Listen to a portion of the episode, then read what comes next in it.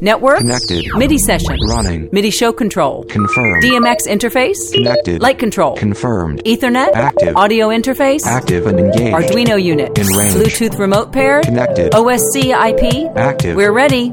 Start the Cue. Featuring Andy Dolph, Joshua Langman, Dave Mickey, Alex Sparks, and Mark Neisel. Hey, everybody. Welcome to the Cue. We got our crew up here tonight. Uh, hey, Andy. Hello. And hey, Joshua. How are you? Hello, I'm good. First of all, did you guys notice that we have a winner to our, our contest from the DMX USB Pro Manager Challenge? We reviewed the DMX USB Pro uh, DMX interface. Right. Uh, Which I use pretty frequently. and the ODE version, and we kind of leaned toward the ODE uh, for many many reasons. One of which was you couldn't configure reliably. Well, I never have been able to open this piece of software called the Pro Manager that Enttec puts out. So just as a farce, we put up uh, a contest to see if anyone can se- anyone sends a picture, a screenshot of the DMX USB Pro Manager running on OS X. Um, you'd get a QLab T-shirt, which I could have done that. are now available. Really? I've gotten that to work. I don't know. I spent weeks and weeks working on this thing. Do I get a QLab T-shirt? The, the No, contest I- is over, my uh, friend. It's it required uh, writing to the support people in Australia, um, and uh, there's a, you need to disable a driver. Yep, the D2XX driver. Right. That's built in in OS 10. So you actually need to disable something that comes with the operating system, which is a little sketchy. I did that. I not only did I do and then- that, I, I hooked it up to a PC and ran it on a PC, and I couldn't get it to work. Uh, and then there's there's uh, like two other there's like two pieces of configuration software that you can only have one of them installed at a time. So you need to install one of them and then deinstall it and then install the manager. I i have gotten it to work. Um i've given them this feedback though. It's an enormous pain. I haven't tried on a pc but at least on a mac. Well, Claude Heinz, who was our interview guest, uh, wrote a um, terminal script to do exactly what you're talking about in one one swoop, one swoop, and it's well he deserves that t-shirt it's posted on the website and he has a very eloquent explanation to of exactly what he did and so yep the t-shirts uh, actually you can get the t-shirts on the website now too if you hit the merch link QLab, Whole Pro Tools, Stage Caller, Mad Final Mapper, Cut, Milliman, Intech, Lift Garage Field, SFX, Logic, Duck Twisted Twisted Remotes, Waves, My My MIDI MIDI Remote, Remote, Go Arduino, Arduino, It's time for the Q Review. QLab has launched an update to the QLab remote, which is great news because me personally, I use this thing constantly. Say my because my computer is trapped on stage, and the it, it works great except you couldn't trigger a different cue list. So if you had cue list A open and you went up up into the booth or whatever, and your computer's down on stage, and you went in to change cue lists, and you did that, which you could do through the remote, but then hit go, it wouldn't fire the new the new cue list. And so they it will now trigger the current cue list in QLab remote rather than the frontmost one in QLab, which is I was I was begging for this, and I'm so so excited. What I had to do was make these uh, little AppleScript jump cues at the bottom of every cue list I have, so I would trigger that AppleScript jump cue to physically change the other cue list to the frontmost in QLab. So every single cue list I had had to have these little jump cues at the bottom. So anyway, very exciting. Um, the last request I have is to be able to do keystone. I'm sorry, um, corner pin correction from within the remote, which would save me having to use uh, a program I call that we call Screens, which uh, does that same process. Yeah, I've never used remote. I mean, I, I bought it as soon as it came out because it was like, oh, this is cool. And then I just never use it because uh, it's so reflex to me to just grab my laptop and go out into the house with a VNC session. Except for me, I have all my, you know, every side of the computer is plugged in. So I'd have to unplug all this crap and to do it. well, no, it has to be a laptop that's separate from your QLab computer. Oh, I got you. Right. So I use my iPad with VNs. The screens program I tell you about is a iPad app or an iPhone app, and so I can do that and control it that way, and that that's fine. But the QLab uh, app is really cool, fast, let lets you do all kinds of tweaks, and that was my only thing was to be able to switch those cue lists, and now it is it's happened. So hallelujah. What how, when, where, why. FAQ the Q. You've got questions. We've got long and detailed technical answers. setting up a show computer for sound and video playback. It's a checklist that I give to uh, people who need to set up show machines for me uh, with basic instructions on configuring the operating system for how we want the machines to function during a show. Because, sort of, the biggest problem with using QLab or any software that runs on a, a normal consumer computer in a show context is that the uh, the computer is not purpose built for that function. So you don't have a checklist like this with a lighting console because it's a purpose built computer. But the Mac that you buy from the Apple Store is not a purpose built computer, obviously, for running a show on. So I have this checklist that's a bunch of uh, system preferences and physical things. Like I like to tape over the glowing Apple logo if the booth is That's going to hurt visible my from the stock, audience. you know. It's really funny. I very consciously don't do that. Me too. that if people look if people look up at the booth, I want them to see Apple logos and know that the show is being run on a Macintosh. Word. And and why? It's a beacon calling people towards the light. I mean, and obviously, if I was in a venue where the light that that put out was going to be a distraction, I wouldn't do Yeah. it. You know, I, I mean, I'm I'm often in like small Right. black boxes. It's actually it is you know it's visible from the audience and it's actually a distraction. Yeah, no, and and I've been in situations where I've put layers of neutral density gel over the screen to get the screen brightness down. I've never done that, but I do I do set the brightness quite low and then disable. I don't even know this should be on my list. It may not even be on the list. Disable the uh, automatic brightness adjustment. You know, the the context that I wrote this for is uh, you know, the show has a computer. I design the show and I leave, and the show keeps running. And it's a stage manager, it's an op, and there's you know some level of sort of child proofing going on Oh. of just trying you know trying to make the computer essentially incapable of doing anything except run the show the way that you want it to be. and I run. used So- this guide, which you posted, I think you posted to the forums, uh, for me when I set up this school lighting system that's controlled from a Mac and an iPad so that pretty much they can't break, well, I'm sure they can figure out a way to break it, but, you know, DVDs and keeping Energy Saver up and uh, just locking uh, apps uh, permissions on the whatever the user account is to keep people from screwing with stuff. Why do you deleting an application, what does that do? Uh, because if the app's not running, just to keep them from accidentally launching yeah, it. it's not it's not a uh, system resources thing because you know if the app's not running, that's that's not a problem. It's just it's sort of about the mentality of turning the Mac into a purpose built Mm-hmm. specialized piece of hardware. You know, I don't want people to be able to open, you know, Word right. And start like writing something in the middle of a show. You know, I just want it to not even be an option. And the, the way I do that is I just turn on parental controls, and that eliminates. Right, there's that gives them the ability only to launch. You know, I think I let them launch QLab, iTunes, and I think I don't even think I let them use Safari. So and disk utilities. That's about it. Everything else is uh, is locked out. You also mentioned the li- uh, install all appropriate licenses, and I wonder if people really are aware of the rental the rental deal, which is amazing for considering you have a was it a thirty minute That's demo mode. Right, it'll run in demo for 30, but then, you know, so you can set up a show, kind of get it working and then, you know, pay, you know, $7 a day at the most for the pro bundle uh, to run your show. It's a great deal. yeah, which is a great deal. Yeah. Um, producers are uh, very happy about that usually.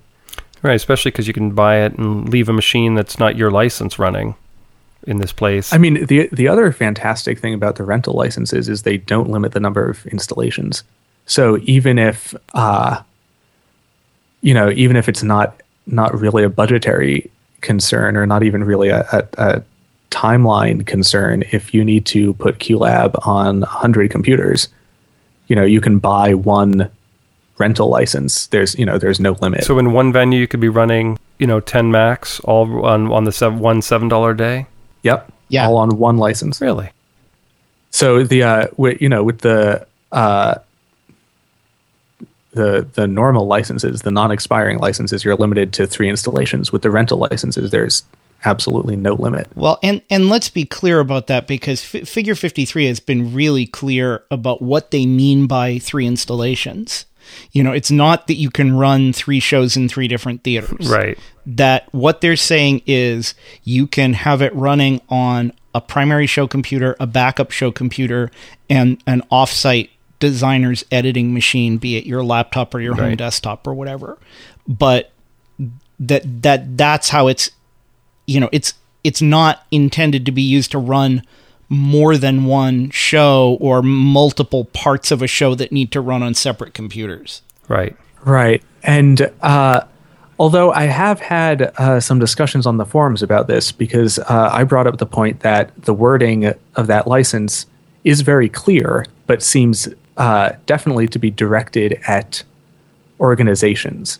You know that that that wording makes a lot of sense if you're a theater company or a venue purchasing a license. And I said, um, I'm a freelance designer uh, purchasing a license, and uh, it seems sort of less clear what the expectations are in that case. Uh, Can you leave your computer running a show you've programmed and go home and use your laptop at home? Right. yeah, I mean, without, I don't want to speak for Figure 53, but I, it seems like that's okay. It seems like as an individual owning a license, it is acceptable for me to.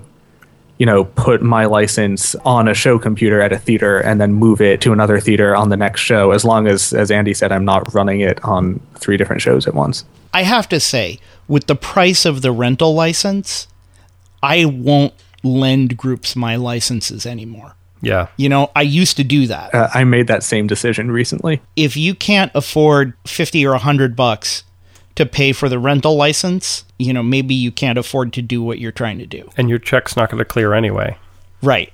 I learned this the hard way. I set up a school, went and helped them set up lights. I put my license on this laptop for the for the one event, the one night show they were going to do. I assumed that you would it was controlled by you know three. So when I went home and reinst- reinstated it on my home machine, it would kill the other one. But it, it doesn't work. It's really on just the honor system. And so that other license was stuck on that other machine, and a week later, his machine was stolen. His laptop was stolen. What they've said about that is that it's a it, that that that's why your license has to get authorized with their server when you first install it on a computer so they know how many times it's been installed but they've also said that it's not like some you know larger software companies where you know you get three installations and you will never get a fourth installation Well, that's why if you deauthorize it, you would think it yeah would, but it would even if you count. don't de- even if you don't deauthorize it their system won't automatically stop you from installing it again.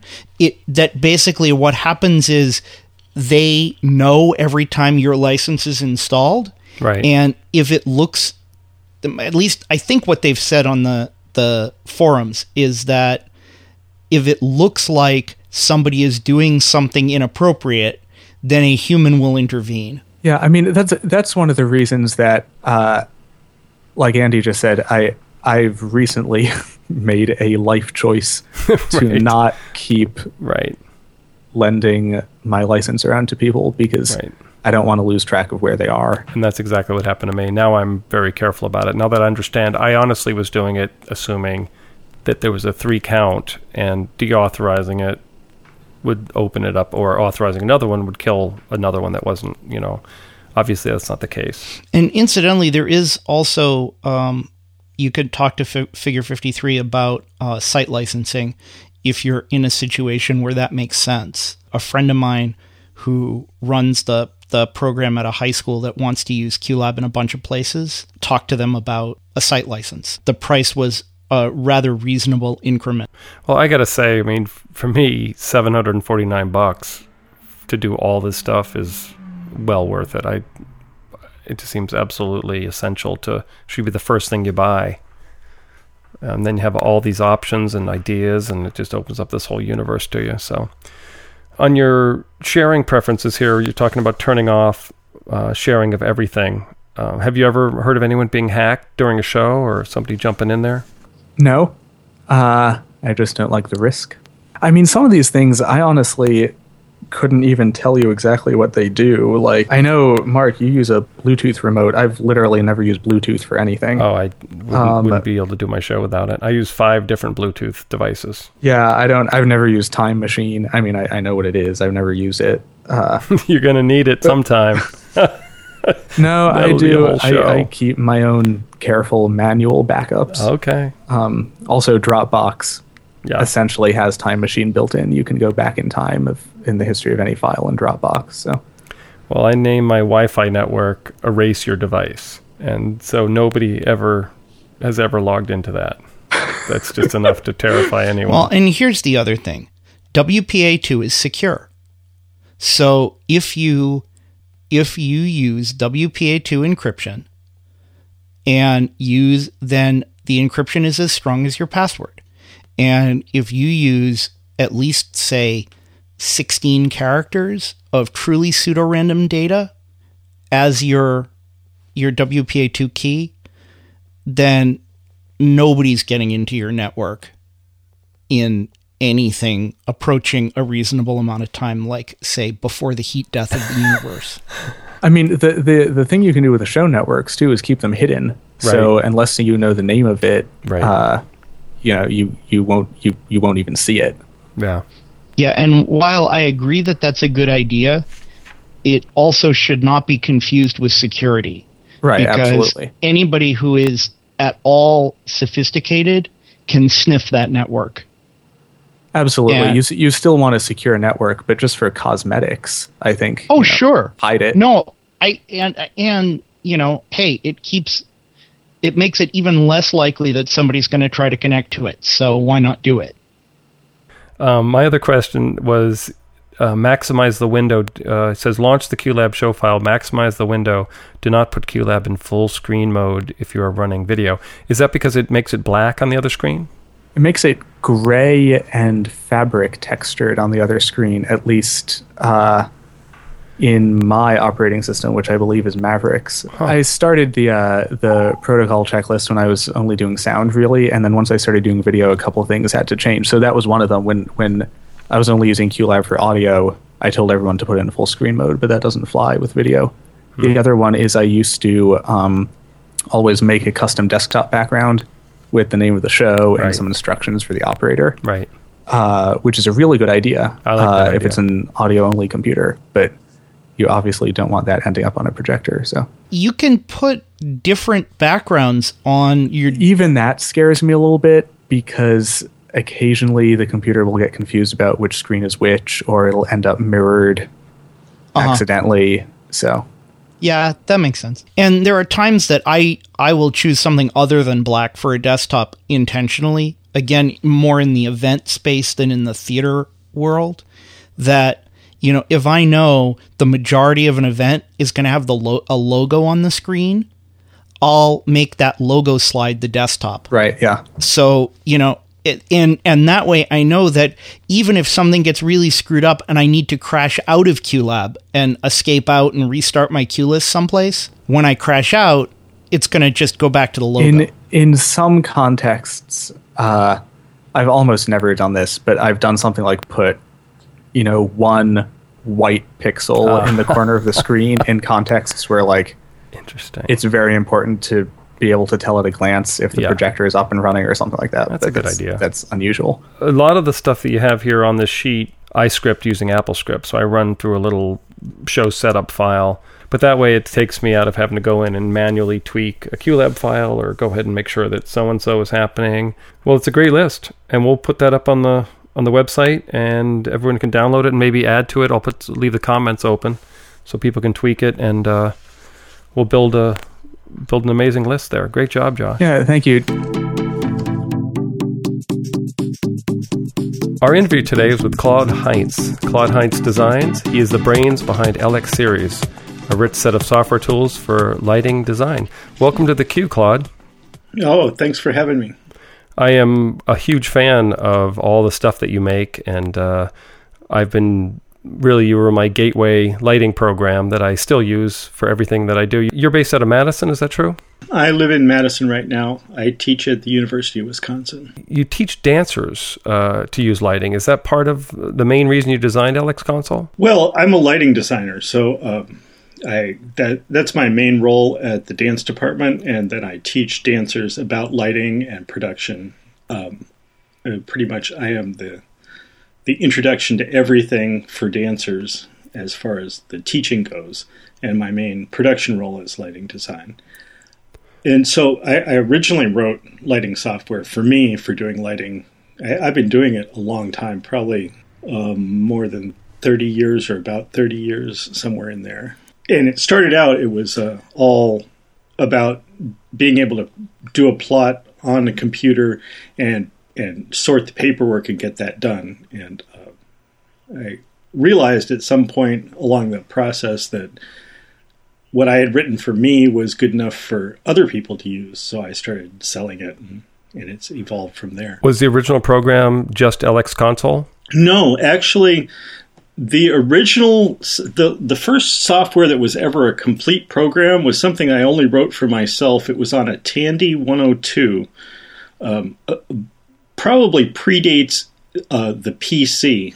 Um, it was a little laptop type computer with about 10 line by 40 character LED display, and it was all character based. Like you would press a key and it would make a tiny little character based symbol for a, a Leko, and you could do a light plot, and then it would print on a dot matrix printer, and you could add uh, information to the plot. And then I discovered Macintosh, and I, I wrote a, a program called MacLux Pro, starting when I was in grad school. And that was really for originally for doing drawing light plots with a mouse, um, and uh, when it started, Macs were black and white, and then I realized that color Macs came out, and I could do a light plot in color, and I could actually uh, render what the lighting would look like, show you the beam, and and and MacLux Pro lasted a long time. It actually would still run up until uh, OS X 10.7 when they cut out the support for uh, Rosetta. Uh, huh. But uh, somewhere um, around 2006, I could see the end of the line there. So I started over from scratch to do a MacLux Pro type program.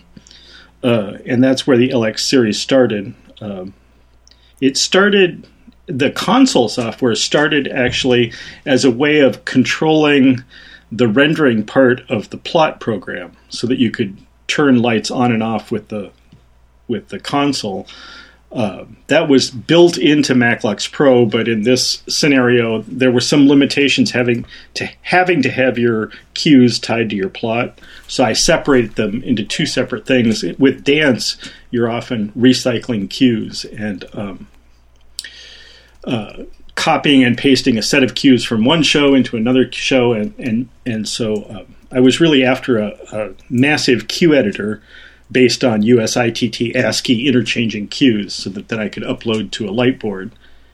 And um, the the way the whole thing started was that um, not every lightboard would support ASCII, and uh, about the time that the first Enttec USB um, DMX Pro came out, right. Uh, I, I, I started, I said, oh, well, here, any board that can output DMX, I could just capture into the cue editor so I could at least capture my cues. And then I could spit them back out one at a time and record them into the board. So it was a, a way of um, actually just interchanging cues from the computer to the light board.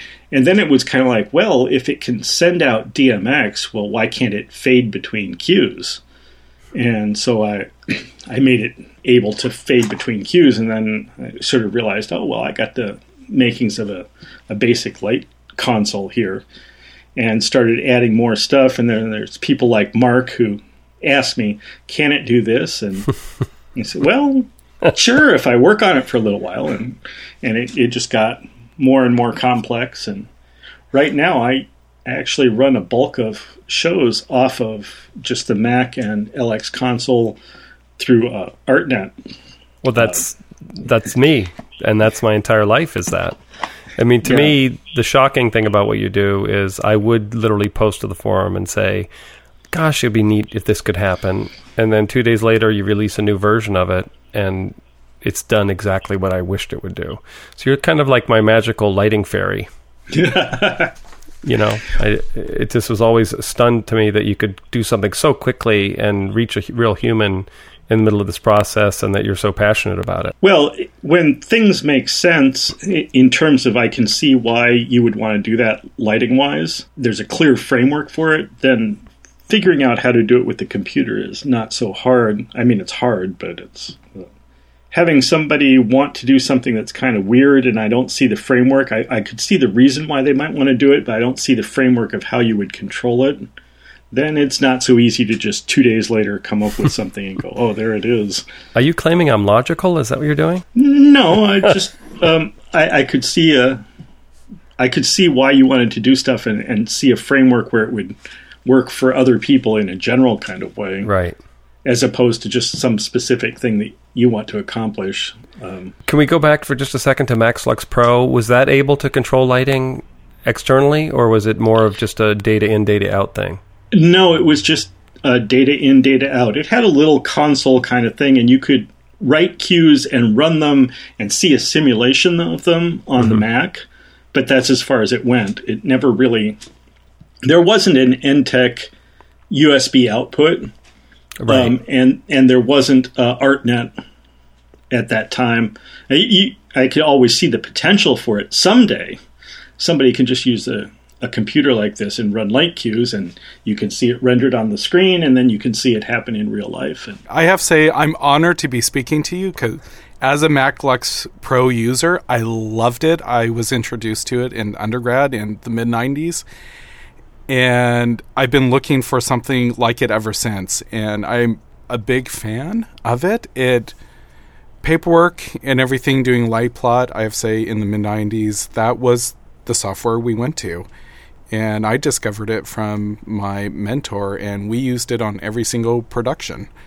And so I have to say thank you very much. It- As a user, I loved it. How did that help you as a lighting designer? I don't really know that process. Well, back in the day, we used to have to do everything by hand, and we'd have drawing the little with the field template on the paper, and all of a sudden, our department had a one of the old black Mac laptops, and we went out bought Mac MacLux Pro. So instead of doing everything by hand, we started just drafting it out, putting all the information in, and it generated all of our paperwork. So instead of me spending 10, 20 hours generating all the paperwork, doing all the drafting, I would just do it all on the Mac and hit generate, and I would have my paperwork. So is that to show you what channel things are patched to and where the fixtures are going and what fixtures going where? Is that right? Yep, all that stuff is kept track of on the uh, the the drawing is linked to all those databases. So basically, now with the LX series, you just click on a light, and then in the inspector window, it shows you all the properties of the light, what channel it is, what dimmer it's plugged into, all that stuff.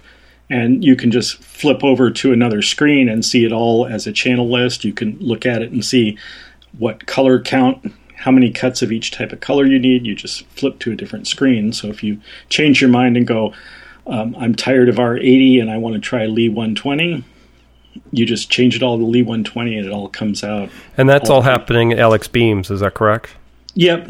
Yeah. Right. So, uh, for those people that don't use this stuff, um, it's really LX Beams is the plotting software, sort of. You can correct me on that. And then its its sibling is uh, LX Free, which is a free version. But LX Beams talks to LX Console, and so you can move a light in either program, and it'll affect the other program. Is that correct?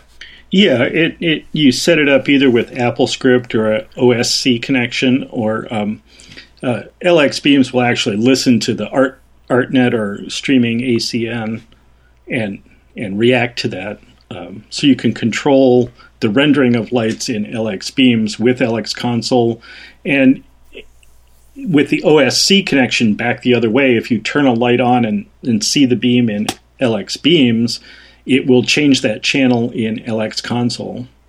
Um, so if that's actually outputting to the stage, then you see this, the beam appear on your computer and you see the light turn on on stage. Well, the coolest thing about LX Beams, which I've barely, I just haven't had time to really work on it that much, but when I play with my movers in my office, it generates a 3D stage, and so you can put actors on stage and actually move the lights around in a virtual environment, and it shows you what it would look like on stage. So you can do like moving light program, well, any kind of light programming, and sort of get a feel for what that's going to actually do in real time. That's absolutely amazing. Yeah, you can. If you if you got the LX beams talking to LX console, you can take the beam of a mover on the plot on the plan view and you drag it on the stage to some other location and it will move on the stage to that location in real life. Another amazing thing with working in a 3D environment, I was doing a show that was a a quick hit,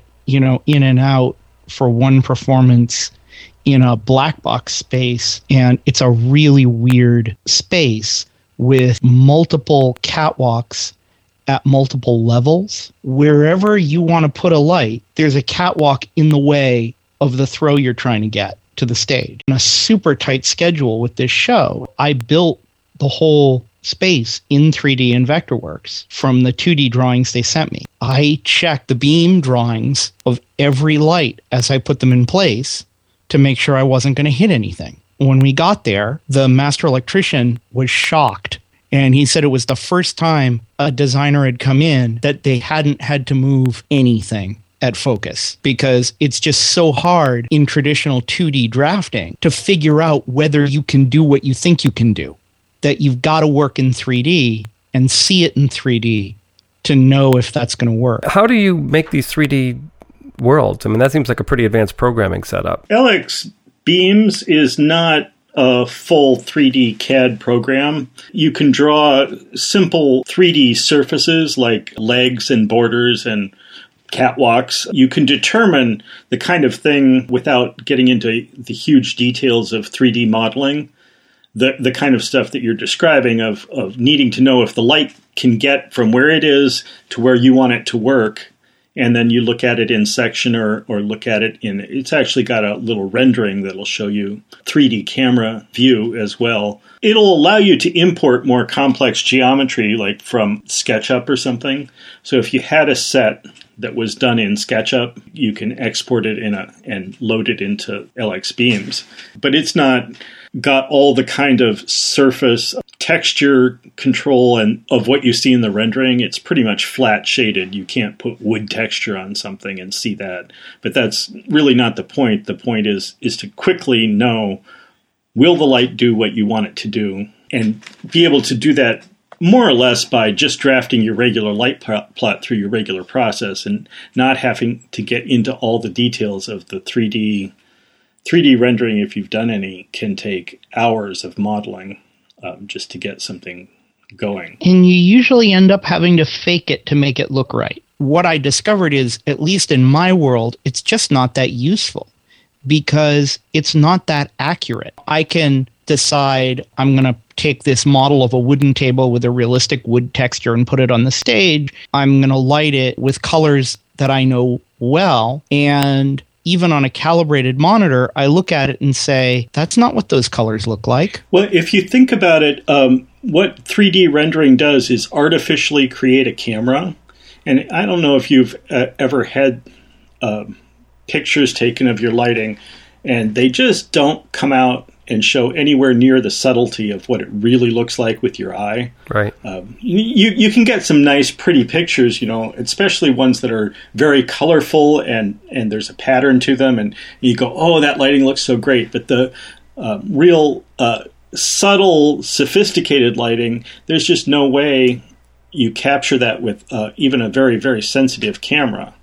And so that's sort of what your problem is with doing 3D modeling and wanting it to look like what it's really looking like is the same way that you can't take a picture with a real camera, you can't take a picture with an artificial camera and get that that real subtlety that you can. At least not with the way that modeling goes now um, on anything less than a huge render farm. Like they make um, CGI for movies, and you can get it to look pretty real. But people are cheating and adjusting that, and, and the point is is to make it look like what you want it to for the movie. Where for lighting, you would want it to look like what your lighting looks like, and there's two different two different goals there. Yeah, and that was my experience. Is that when I've done things that I needed a render to show a concept to a client or something, what I ended up doing was faking something until it looks like what it looks what it should look like rather than actually doing in the software what we're going to do in the space. It's very useful. You know, I was doing actually working this morning on um, working with a, a, potential hanging set for a dance and it's going into a space that I don't usually work in. It's kind of peculiar in the in the in the audience point of view. It's deceiving when you walk in there what you think you're going to get and what you actually get. And so I wanted to know whether it was worthwhile, whether the size of what I was proposing to hang would actually make sense in the space, would it fill the space, or would it look like this tiny little thing? And so I did a, a 3D model and I lit it. Um, and it's not what it really will look like, but it's enough to give me this the sense that okay, I can create an environment with this and it will work. Um, that's the kind of thing that I think is the most useful part of uh, doing pre-show rendering. Yeah, I agree. Pat- particularly pre-visualizing issues of scale in a venue that you haven't that you're either not used to working in. I mean, when you work in the same room for 10 years, you pretty much know. But when you have to work in a new venue, um, you know, one one way I've used it is with screen size. You know that for events, you know, we're talking about okay, well, how big does it really need to be to be effective? And you know, because it may be that going that net, next step bigger in size doubles the cost. A quick sort of thumbnail sketch 3D model can often really help to, to show that. You do have incredibly Adonis models in your modeling program. Where'd you get those? Well, the the original models um, in LX Beams were um, sort of inherited from some old models uh, it's kind of hard pushing around old 3D points and vectors and uh, meshes. And, and they came from an old program called Meshworks that I sort of adapted and pushed and sort of like working with modeling clay. I sort of made some models. They're pretty crude, but the they're very very low uh, polygon count, so they would render really really fast. Um, and just recently, I've been using a program that you use for dance choreography called Dance Forms.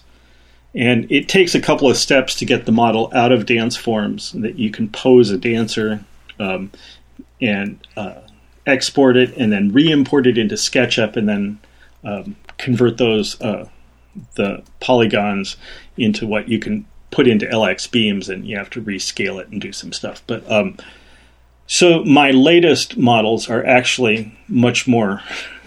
They actually have noses and eyes and things like that. That the other ones had a, a sort of a, a plane or two for a face, and that was that was mostly what it was.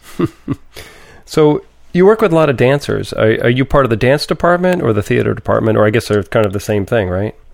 No, they're separate here. Um, I am part of the dance department. Uh, the uh, dance uh, grew out of uh, long history grew out of the kinesiology department uh, really uh, on this campus it was the first ever degree granting dance program um, in the country and so it has a very very long history but um, where other uh, younger programs came more naturally out of the performing arts this one came out of uh, really uh, athletics and kinesiology. And how is lighting dance different than lighting traditional theater stuff?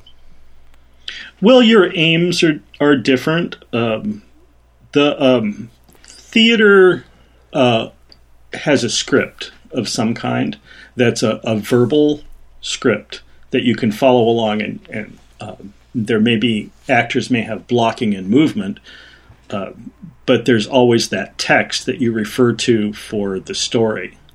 And dance has a different kind of story, um, and it's not translated in, kind of in a literary way where you can say this movement means this thing. It, it has, uh, in a precise way, you can say this movement evokes this emotion or this uh, feeling, and you get a message from that movement, but it's not as easy to pin down. So you have to really develop your own understanding of looking at the movement and what it's saying to you in order to be able to create lighting for it.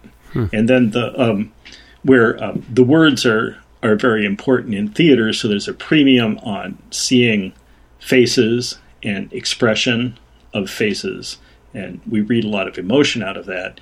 In the dancer, the the expression comes from the whole body, and you want to reveal the form of the whole body, and the face may not be as important as just how the arm is held or the upper body carriage or, or the, the actual shape that the dancer's making. So your priorities are different where, um, where you would use much more front light in, uh, in a theater, in a play. In dance, I tend to use the front light for the curtain call after the dance is over.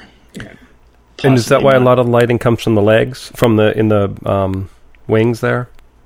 Yeah, it's absolutely why it comes in from the wings because that creates shadows and that reveals the the three dimensional surface of the body. So you see it the the body as a sculpture in space, hmm. um, and that um, one of the illusions of dance is that um, that the dancer kind of is uh, supernatural and they they sort of defy gravity. They they do things that that it looks like it would hurt us to do, right? Us normal people. I think it does um, hurt them. And so the the light from the side also help helps separate the dancer from the floor and visually, and uh, increase that illusion of defying gravity. So there's there's a couple of purposes. Huh. Uh, how do dancers react when they start to see the importance of lighting in dance and how how it can really accentuate what they do? Oh, um, I, I, think that um, it's like learning to draw. That in order to really learn to draw, you have to learn to see what you're actually seeing, and then you can draw it because your mind sort of makes assumptions about things. So, uh, a lot of teaching dancers about lighting is educating them on what they're seeing, and, and it's not by accident that that looks like that. It's very cleverly crafted to look like that and give you this illusion that you're transported into a different world. So they, they react very positively when they when you sort of it doesn't happen by accident. They, they go, oh, and then I make my students do lighting. Then they have to get behind the the computer and create lighting, and they have a, a very good appreciation then for the thought process right. that's required, even if they don't know all the technical details. And are you typically using LX Console to uh, out DMX out? Yeah, um, well, it goes through ArtNet to a little Enttec converter box to DMX. But um, are you using um, the ODE unit? Yeah, the ODE unit. Yeah, uh, it's uh, and then that goes into a splitter because I have uh, various intelligent things on one. U- it's all in one universe worth of addresses, but some things go to the intelligent stuff and some things go to the regular old dimmers. Uh, you know. But you have two universes, and you're using them both with one ODE. No, no, no. I'm only using one okay. universe, but it goes from the ODE into a DMX splitter, so I have multiple lines going to different places in the theater. Oh. That's all. Um, gotcha. Uh, if I had multiple universes, I would just keep things on separate universes, but I, I only have one. Yeah, I need that. Um, yeah, a second universe unit like that new MKE two thing. I, I have a, a, DMX King that's ArtNet to two universes. Right. That that works very well. I, I use that in a when we do performances in a studio. Yeah. Because I, I only want to I, I want to separate the the stage left from the stage right stuff. So I, I send one universe to stage left and one universe to stage right. And so. Why write your own software rather than use something? I mean, it certainly at this point.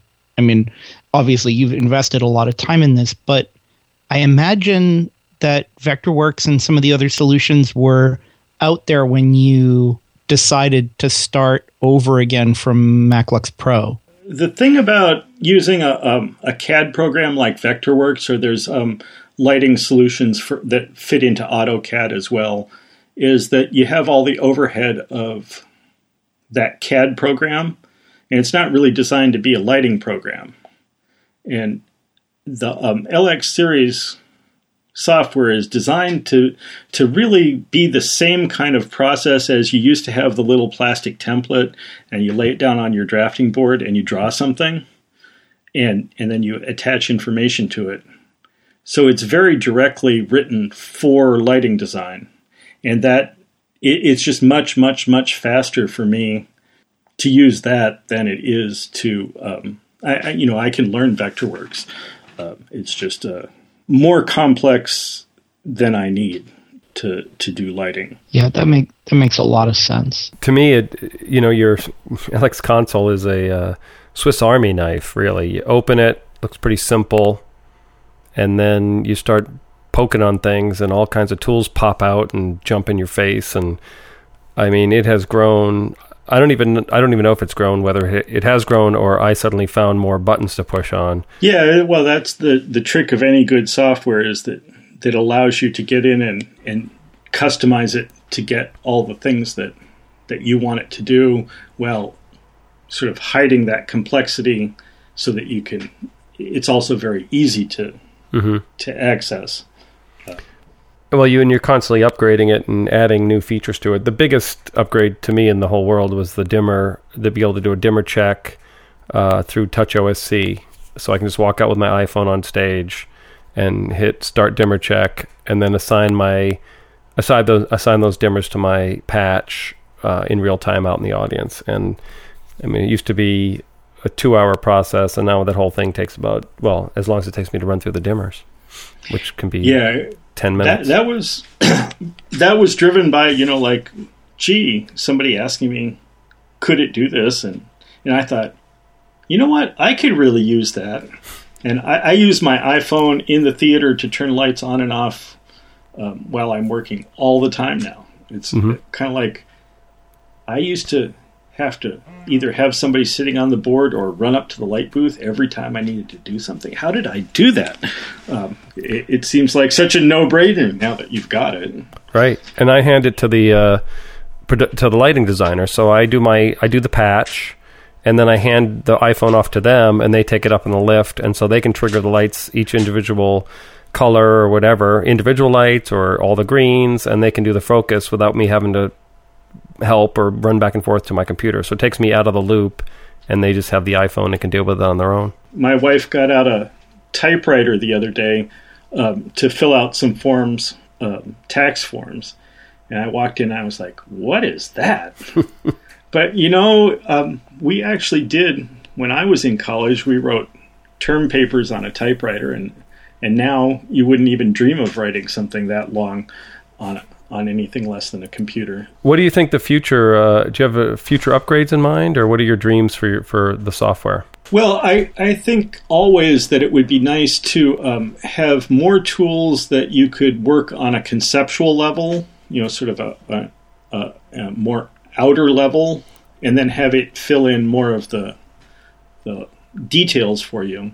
And I haven't yet figured out all of what that would be. You know, like uh, if if I was thinking about a show and I, I know that I um, I need two colors, could I say, well, make me a two colors in uh, nine areas or something, and have the computer put the lights in for me, something like that. Uh, I think as far as designing, if I could get uh, a bridge from an imagination, an outline of what I wanted to create, to actually putting the lights down.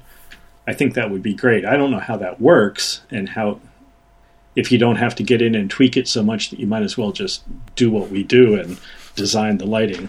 Right, right. Yeah, I'm imagining almost something you could input magic sheets into. Magic sheets are something that are is interesting problem the other way of deriving a magic sheet from uh, from your plot after you've drawn it, and it's something it's struggled with uh, since back in MacLux Pro days. Is people naturally do that and they make up their own magic sheets, but it's quite complex to do that automatically in some sort of uh, form uh, because by the time you write all the rules out for how you want your magic sheet to come out, you could have just done your magic sheet and printed it and been on your way to the show.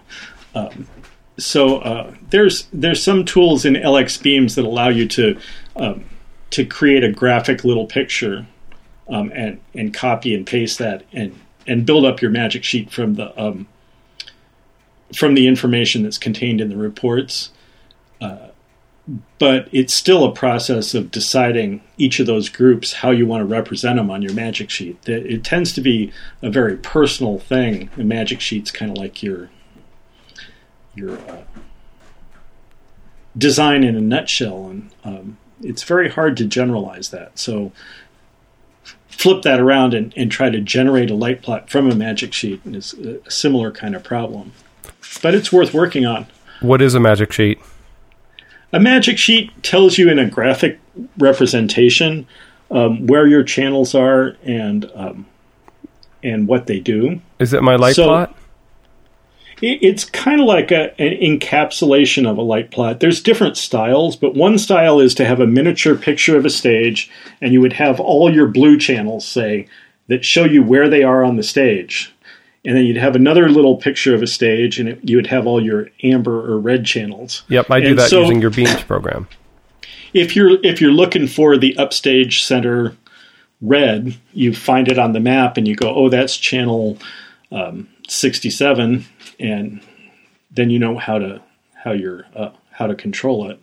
That's what a magic sheet does. One other question for me: uh, QLab, do you use that with LX Console, and how, do you integrate that at all in what you do? Oh yes, um, uh, I QLab is one of those uh, programs that it's, it's kind of like um, how did we get along without it, uh, sort of thing.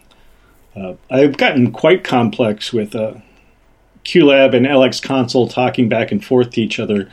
Um, I did a uh, show this fall that had very specific lighting sequences, it, kind of like music visualization, um, almost like concert lighting, tied to sound cues that were playing on QLab. And uh, I discovered uh, that uh, very occasionally um, wireless networks drop packets. And it's really awful if that's the OSC packet that triggers the next 20 light cues that are all timed out that should should have started on this very note. It, it, drove me nuts, and I spent weeks after the show. You know, like I, I just had people standing by to manually back up and trigger cues, uh, just in case the, the the timing didn't work between the the computers, and um, and finally, with Wireshark, I was able to catch it and say the, the packet left QLab here and it never got to this computer here, hmm. um, or it never got through the interface in the in the operating system. I don't know where it where it got lost. So I, I, I learned to always hardwire your Ethernet connections when it's triggering of cues that are absolutely critical. Well, because even even with hardwired, there is no guarantee that UDP packets are going to be delivered. That's true. They say that in the um, in the documentation. Undependable protocol. That that would be that would be true. So um, I suppose that TCP is the way to go um, and get a handshake to know that your your mail has been delivered. What does UDP stand for in real life? Uniform Datagram Packet, I believe. I get the get, it's something very close to that. So the the long and the short of it is there are basically two kinds of packets that live on modern networks UDP packets and TCP packets. UDP packets, the computer spits out the UDP packet, just assumes that it got delivered or not. You can never be sure, but it doesn't do anything to check.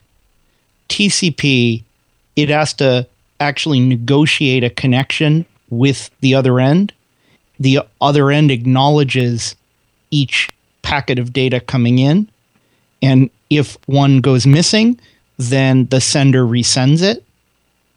The problem with that for anything that needs to be real time, for instance, the Skype conversation we're using to record the show, is that TCP can introduce delay. So often things that need to be real time or close to real time are done with UDP, and you just have to accept that you may lose a packet. You know, there's this thing among network engineers, you know, they say, Well, I'd like to tell you this joke about UDP, but you might not get it.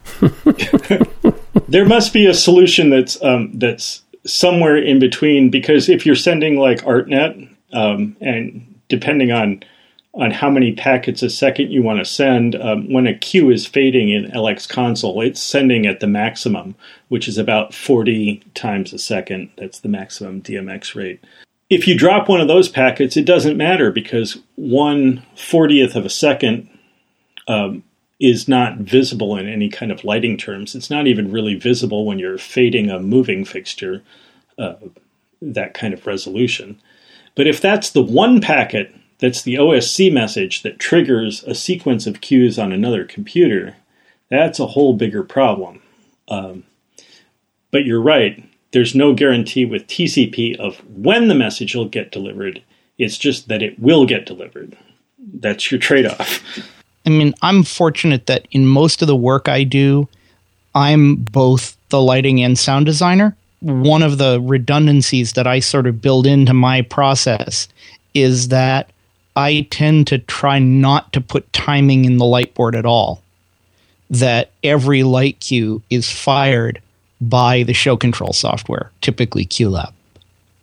Because then if I miss a cue, I miss a cue, but when the next one fires, it'll pick it back up. I think probably if I did it again, I would do something more like that. I did a combination of that because I didn't want to put too many eggs in in one computer's basket, kind of. So um, there would be periodic cues from QLab that kept the um, the lighting synchronized with the sound and video, but then there were a whole lot of very small uh, very quick lighting cues that just ran in a whole sequence on uh, the lighting computer. And so it was sort of a hybrid approach there. And, and I think that because of the packet drop problem, it may have been wiser just to have QLab time it all out. It just would have been harder to build the cue list in QLab um, than it than it was in LX console. Well, that's the one thing I do love about LX console is the fact that I am running QLab but if I lose Q, well, I don't. I've lost it a few times, mostly because of my Apple scripting screw ups.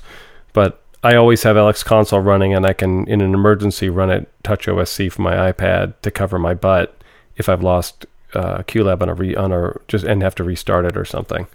This was the the, the backup solution here, and, and during the actual shows, it never dropped a packet. It was just enough during rehearsals that I knew that I couldn't count on the connection. Um, and I haven't seen a drop packet when I went to wired Ethernet either. I know that it's a theoretical possibility, but I think that the the um, the wireless um, partly I think Apple has something in the operating system that prevents you from spoofing. Um, it, it's a little hard to describe the technicality of it, but it's um, it kind of keeps track of uh, whether it thinks that you're a real computer or not, and it it waits. Uh, uh, and drops packets if it if not. The the backup plan here was a real human being standing by the very critical cues. So if QLab didn't trigger the cue right on the exact note, they could push the go button and it would be slightly off, but it would still run the sequence. So there was a human human involved. That, that's the thing with show control is you get tempted to say, "Oh, well, one person can run this whole big complex operation." Then you go, "Well, you know, theater is a, a community effort, and there's a reason these jobs are divided up. Well, this has been absolutely fascinating. You're an eloquent speaker, and uh, your passion is is infectious. Thanks, guys. Amazing. Very cool. Thank you. Great job, you guys. I'll leave right. us with a quote. The ultimate metaphoric sound is silence. If you can get the film to a place with no sound where there should be sound, the audience will crowd that silence with the sounds and feelings of their own making and they will individually answer the question of, Why is it quiet? If the slope to silence is at the right angle, you will get the audience to a strange and wonderful place where the film becomes their own creation in a way that is deeper than any other. Walter Murch. The Cue is produced by Active Media Group in association with the Cue Show cast. Music for The Cue was written and performed by Kyle Swafford. For more information and links to our blog, online tutorials, cast, and videos, please visit theqshow.com. You can contact us at info at theqshow.com. Now go out and make something, and you too can go to 11.